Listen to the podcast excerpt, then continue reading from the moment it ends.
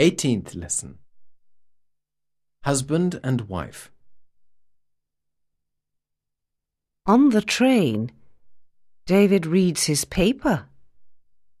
He stands because the train is full.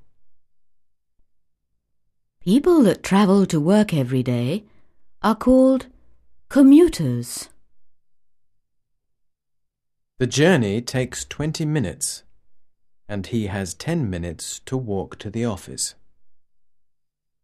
He hasn't much time, so he walks quickly.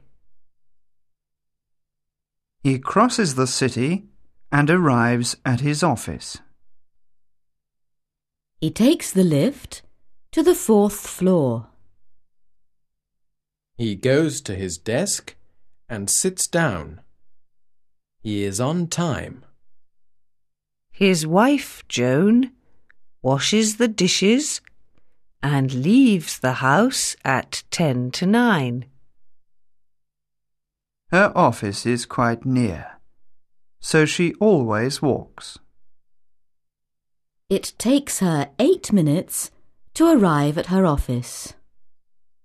She is a secretary in an accountant's firm. At nine o'clock, both the Wilsons are working.